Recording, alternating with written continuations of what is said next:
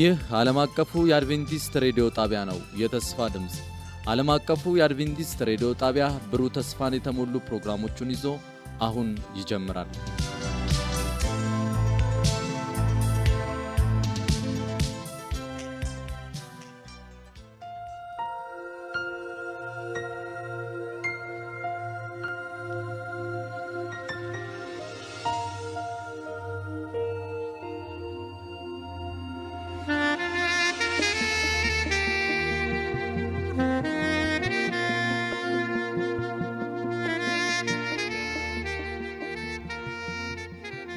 ሰላም ጤና ስጥልን። የተወደዳችሁ የዓለም አቀፉ የአድቬንቲስት ሬዲዮ አድማጮች እንደምን አላችሁ?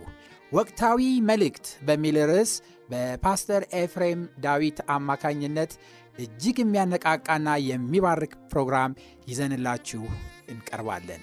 አድማጮቻችን ይህንን ፕሮግራም እርስዎም ሌሎችንም ጓደኞትን ጋብዘው እንድትከታተሉ እንጋብዛችኋለን። መልካም የበረከት ጊዜ እንዲሆንላችሁ እንመኛለን።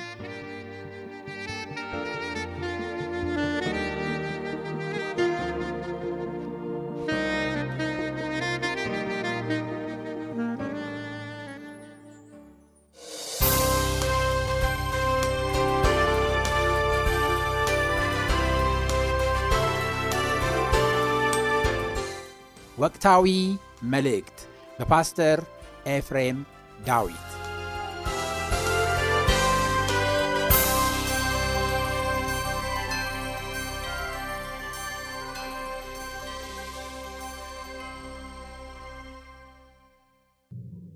ማን ላይ እንደሚታጠን ብቻ ትኩረት አድርጉ።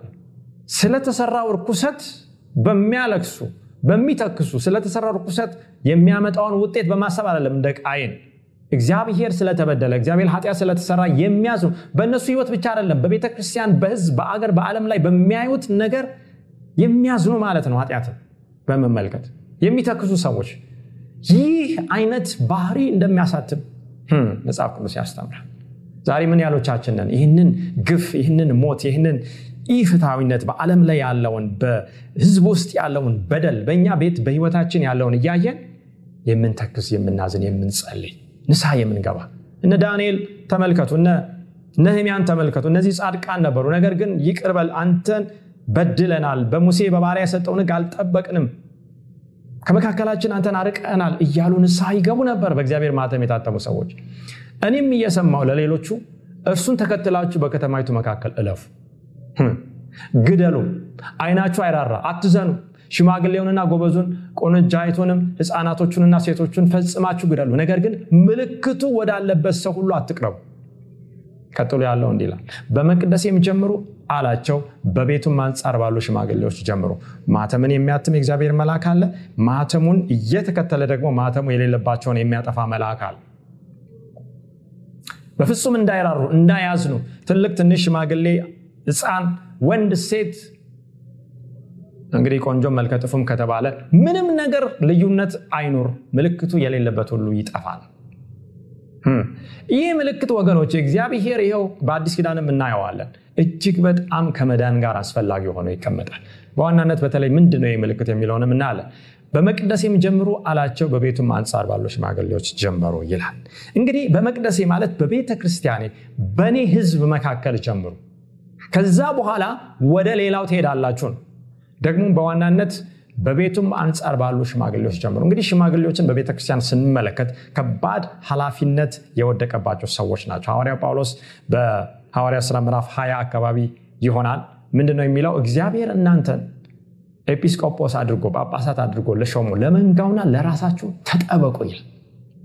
መንጋውን ይጠብቁ ዘንድ እውነትን ያስተምሩ ዘንድ መሪዎች ናቸው፣ ሊደሮች ናቸው ሽማግሌዎች በዋናነት በእነሱ ላይ ኃላፊነት ወድቁ። ወገኖች ዛሬ በምናስተምር ሰዎች ላይ ብዙ ፍርድ እንዳለ ታውቃላችሁ። ለዚህ ነው መጽሐፍ ቅዱስ አብዛኞቻችሁን ለማስተማር አትቸኩሉ ይላል። ምክንያቱም እኔ የምናገረውን የማልኖር ከሆነ መጀመሪያ ከተናጋሪው ከኔ ነው የሚጀምረው። እግዚአብሔር ፍርድን ስንመለከት እግዚአብሔር ከእስራኤል ከህዝቡ ነው። ከዛ በኋላ ወደ አሕዛብ ይሄዳል። ብርሃኑን ከተቀበለው ህዝብ ነው የሚጀምረው። ይህንን እንዴት እናውቃለን? ሐዋርያው ጴጥሮስ በአንደኛ ጴጥሮስ ምዕራፍ 4 ቁጥር 17 እስከ 18 እንዲህ ይላል፣ ፍርድ ከእግዚአብሔር ቤት ተነስቶ የሚጀምርበት ጊዜ ደርሷል። አያችሁ መታተም ለእግዚአብሔር ሆኖ መለየት፣ ከዛ በኋላ ባልታተሙት ላይ ፍርድ። ከማን ነው የሚጀምረው? ሐዋርያ ጴጥሮስ ንገረን እስቲ በጻፍከው ብንል ዛሬ ብንጠይቀው ከእግዚአብሔር ቤት ተነስቶ ነው የሚጀምረው። አስቀድሞ በእኛ የሚጀምር ከሆነ ለእግዚአብሔር ወንጌል የማይታዘዙ መጨረሻቸው ምን ይሆን ይላል።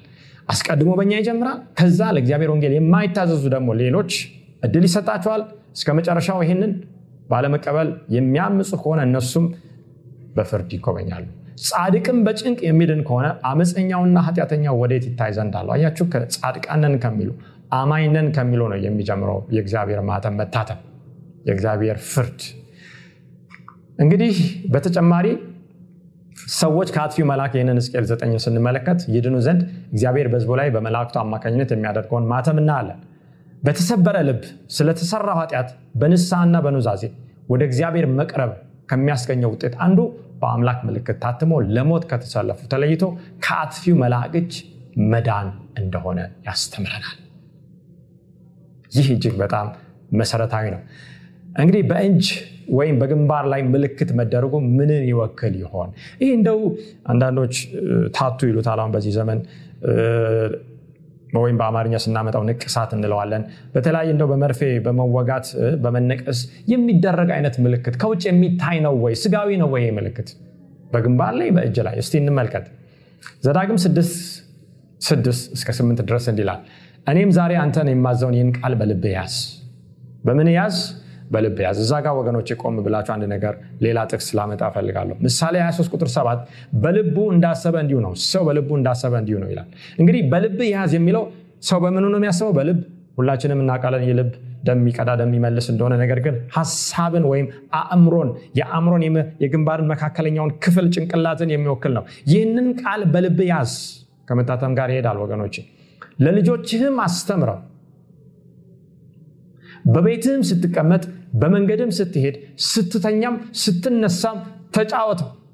አያችሁ፣ እኛስ የክርስቶስ ሀሳብ አለን ይላል ጳውሎስ። ጳውሎስ ሲነሳ፣ ሲቀመጥ፣ ሲሄድ፣ ሲመጣ፣ ስራውን ሲሰራ፣ ሲንቀሳቀስ ሁሉ የማንን ሀሳብ ነው የሚያስበው? የጌታ ነው። የማን ቃል ነው? በውስጥ ያለው የእግዚአብሔር ቃል ነው። ከዛ ውጭ አቅም ያ ነው ለሱ መርህ፣ ያ ነው ለሱ ምሪት የሚሆነው በእጅህም ምልክት አድርገህ እሰረው፣ በአይኖችህም መካከል እንደ ክታብ ይሆንል። ይህንን በአእምሮ ብቻ አይደለም፣ በእጅ ያዘው። እጅ ምንድን ነው የሚወክለው? እንመለከታለን።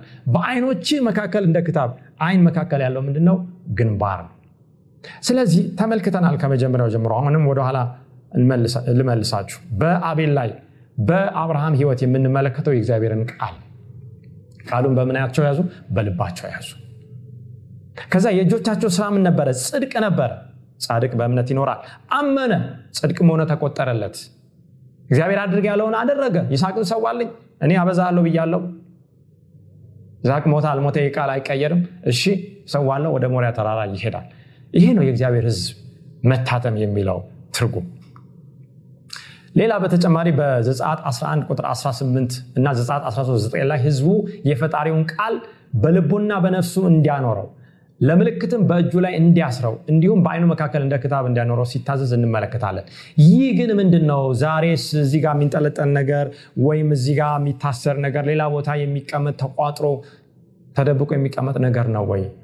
ለእኛስ ምን ትርጉም አለው ብለን እንመልከት።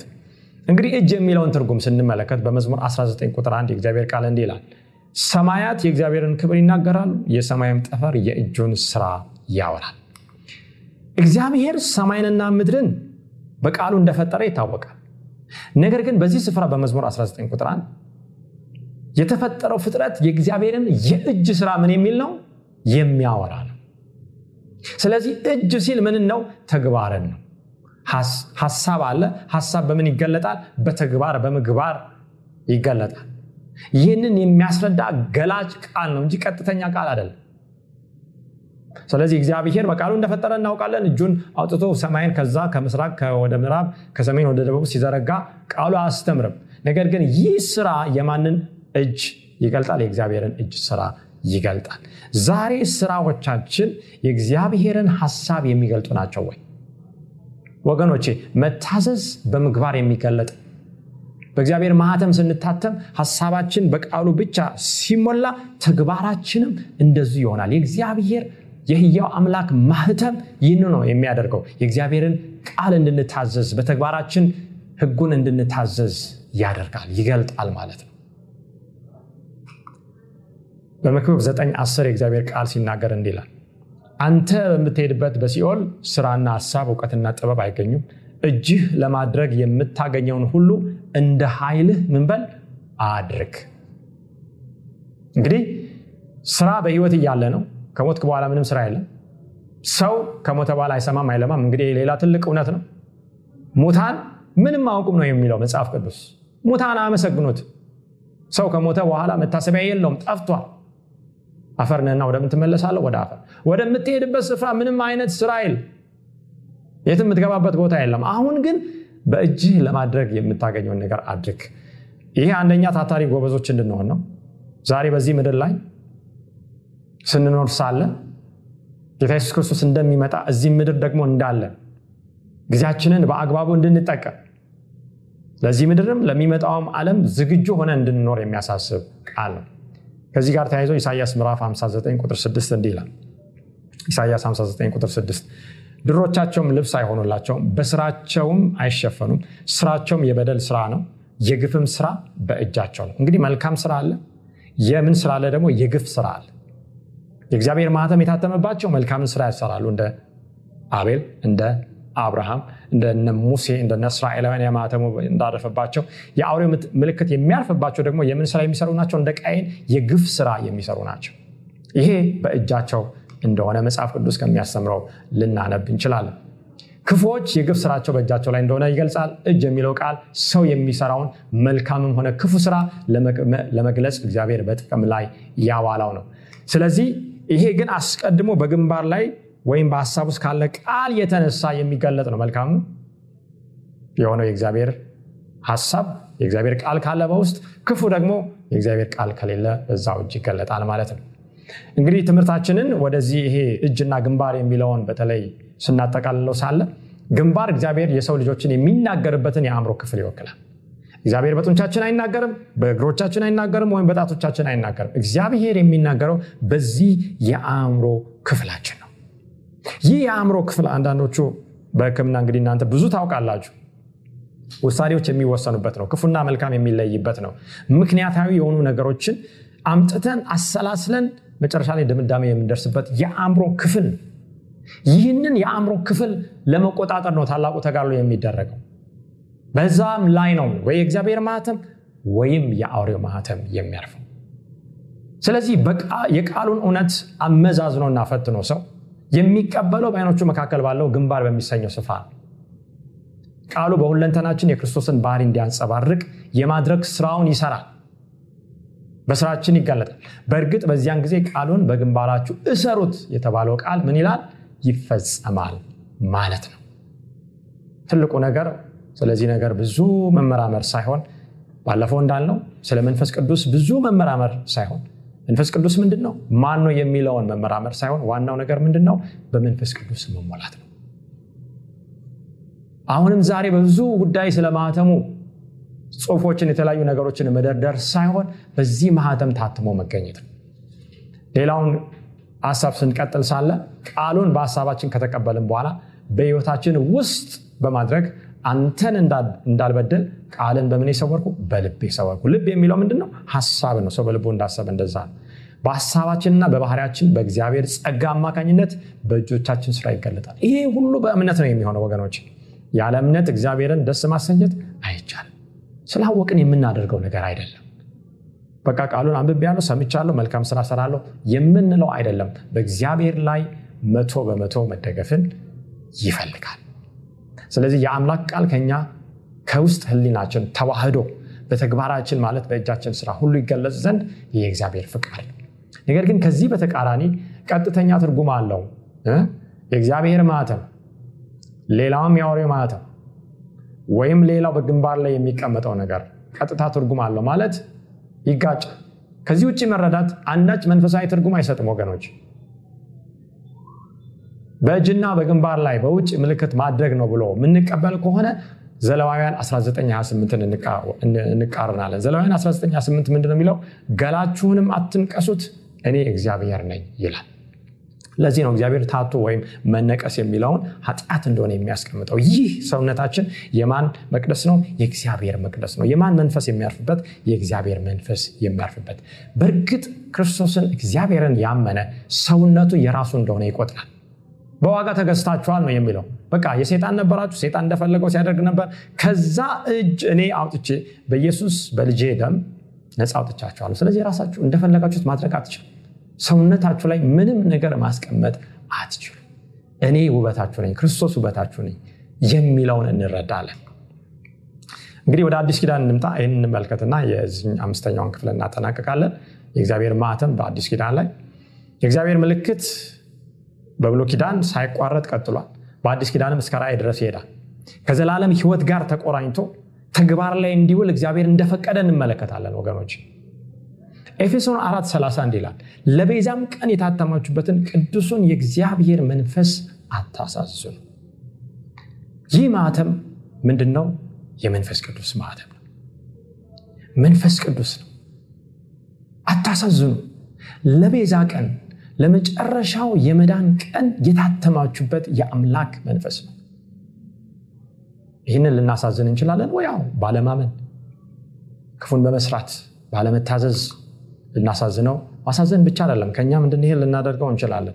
ልክ ሬዲዮ ከከፈታችሁ በኋላ ድምፁን አጣርታችሁ መስማት ከጀመራችሁ በኋላ ልክ ድምፁን እየቀነሳችሁ ስትሄዱ ወይም ያንን ሬዲዮ ከስፍራው ስታስወግዱ ያ ድምፁ እየጠፋ እንደሚሄድ የእግዚአብሔር መንፈስ ከህይወታችን እየጠፋ ሊሄድ ይችላል። እንደዛ አይነት ነገር ውስጥ ካለን አደጋ ውስጥ ነን ወገኖቼ። ለዚህ ነው ዳዊት በግንባሩ ተደፍቶ ያኔ ያንን ኃጢአት ከሰራ በኋላ ቅዱሱን መንፈስህን ከእኔ ምን አትበል? አትውሰድ ያለ እግዚአብሔር መንፈስ ነው ስለዚህ ማህተሙ ምልክቱም ስጋዊ ሳይሆን መንፈሳዊ ነው። በእግዚአብሔር ልጆች ላይ በቅዱስ መንፈስ አማካኝነት የሚታተም ማህተም እንደሆነ አዲስ ኪዳን ያስተምረናል። ስጋዊ ውጫዊ ሳይሆን በአይን የሚታይ ሳይሆን የሚዳሰስ ንቅሳት ሳይሆን በእምነት የምንቀበለው የአምላክ ማረጋገጫ ማህተም ነው።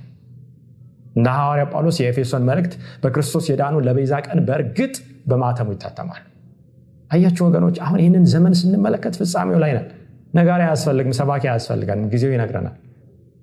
ይህ ከኃጢአትና እግዚአብሔር ከማይወደው ነገር በመወዳጀት የእግዚአብሔርን መንፈስ እንዳናሳዝን የቀረበልን ሐዋርያዊ ጥሪ ነው። ዛሬም በቃሉ አማካኝነት ተማጽኖ ወደኛ ደርሷል።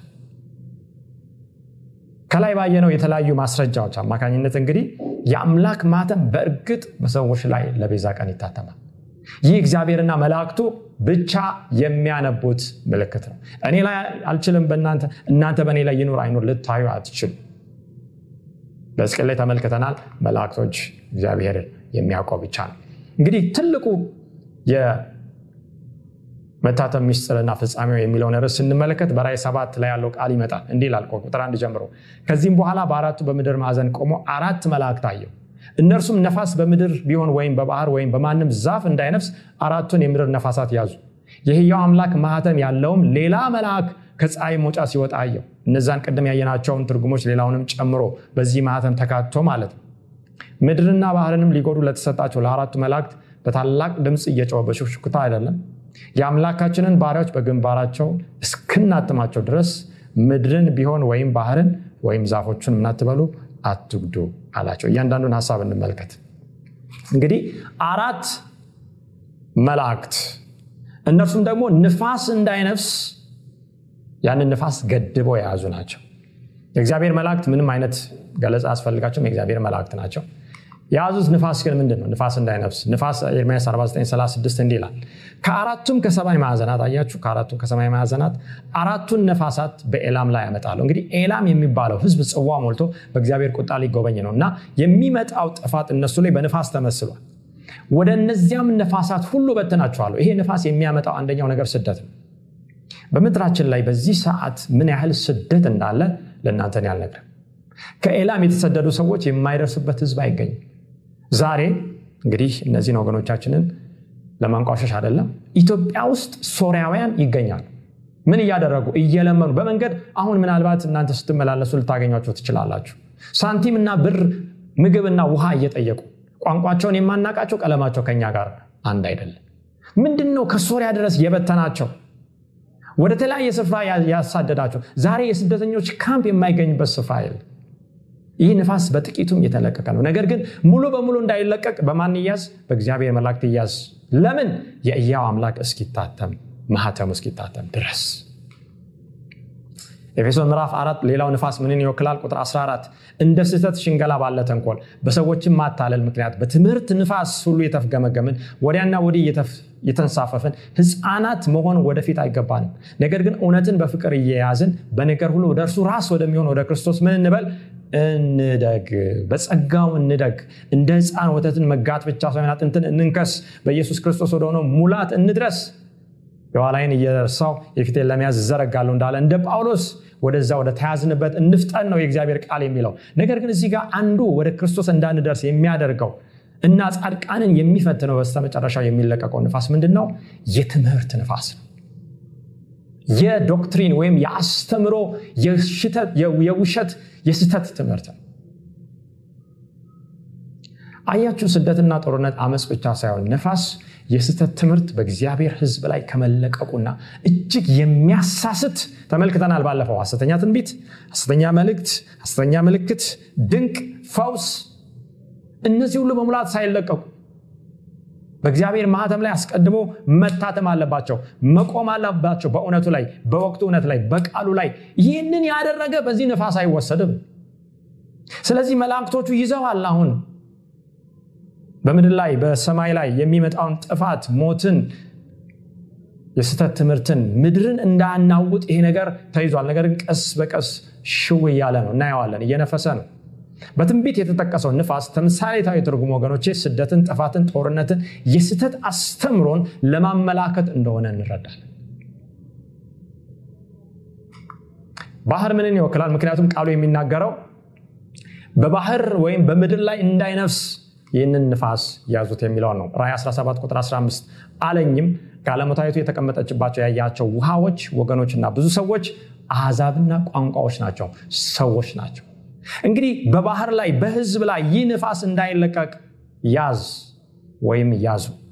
ለምን? ማተሙ ታትሞ ማለቅ አለበት መጀመሪያ። ምድር ላይም ይህ ንፋስ እንዳይነፍስ። ምድር ማለት ሰው የሚኖርበትን ስፍራ ይወክላል። እንግዲህ በዛፍም ላይ እንዳይነፍስ ነው። ዛፍ ደግሞ ንጉሰ ነገስታትና መንግስታቸውን ይወክላል። ወገኖች ይህ ንፋስ መንግስታትን እንኳን ምን የሚል ነው? የሚጎዳ ነው። መሪዎችን እንኳን የሚጎዳ ነው እጅግ በጣም ብዙ መንግስታት እንዲወድቁ የሚያደርግ ነው ይህ ንፋስ። በእርግጥ አንዳንድ መንግስታት ወድቀዋል። አሁን ንፋሱ ቀስ በቀስ እየተለቀቀ እንደሆነ አንዳንድ አገሮች ህልውናቸው ወይም ሉዓላዊ ግዛታቸው አለ ማለት እንኳን ይከብዳል ዛሬ። በተለይ በአረብ የተነሳውን አብዮት ስንመለከት ብዙ ይወድቃሉ ወይም ስልጣናቸውን ይለቃሉ ያልተባሉ ነገስታት ወድቀዋል። ለምን ንፋሳቶች እየተለቀቁ ስለሆነ? ወገኖች እናስተውላለን ወይ? ይህንን ማህተም ለመቀበል መወሰን ያስፈልገናል ዛሬ በተለይ በዳንኤል ምዕራፍ አራት ቁጥር 22 ላይ የእግዚአብሔር ቃል እንደሚናገረው ዛፍ የሚለው ትልቅ የነበረው የበረታው ቁመቱም እስከ ሰማይ ድረስ መልኩም እስከ ምድር ሁሉ ድረስ የታዩ ቅጠሉም አምሮ የነበረው ፍሬም የበዛው ለሁሉም መብል የነበረበት በበታችም የምድር አራዊት የተቀመጡ በቅርንጫፎቹ የሰማይ ወፎች ያደሩበት ያየው ዛፍ ንጉሥ ሆይ እርሱ ታላቅና ብርቱ የሆንክ አንተ ነህ። ዳንኤል ይህንን ለናቡከደነጾር ነው የሚናገረው። ትላልቅ የሆኑ መንግስታት እንኳን በዚህ ንፋሳት ሊጠፉ ይችላል ይሄ ጥሪው የማህተሙ ጉዳይ ለግለሰቦች ብቻ ሳይሆን ለአገራትም ጭምር ነው።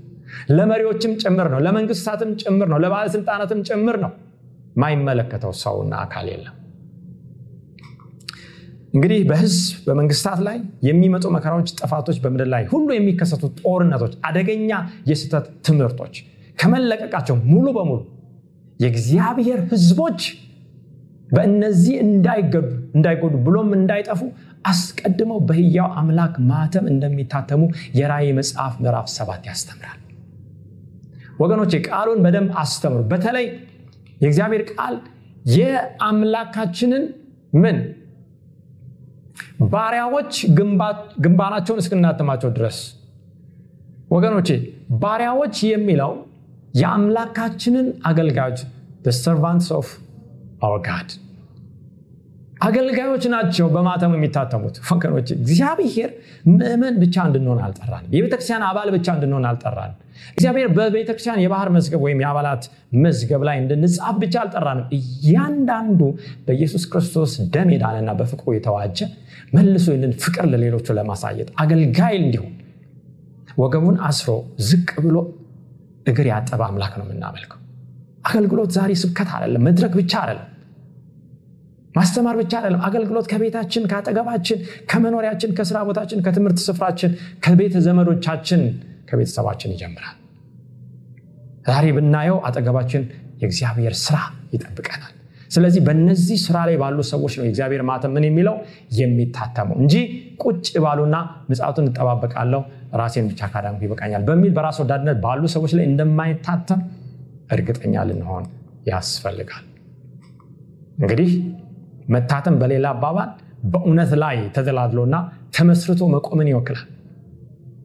በወቅቱ መልእክት ላይ ፈጽሞ መጽናትን ይወክላል። ወገኖቼ ማስተማር ማንበብ ብቻ አይደለም ያንን እውነት መኖር እንደነ አብርሃም እንደነ አቤል ሳይታይ ከእግዚአብሔር ጋር የነበረውን ጉዞ አምላክን በማየት ያመነው ሄኖክ ወደ ሰማይ እንደተወሰደው ከእሱ ጋር ከእግዚአብሔር ጋር መራመድ ያስፈልጋል።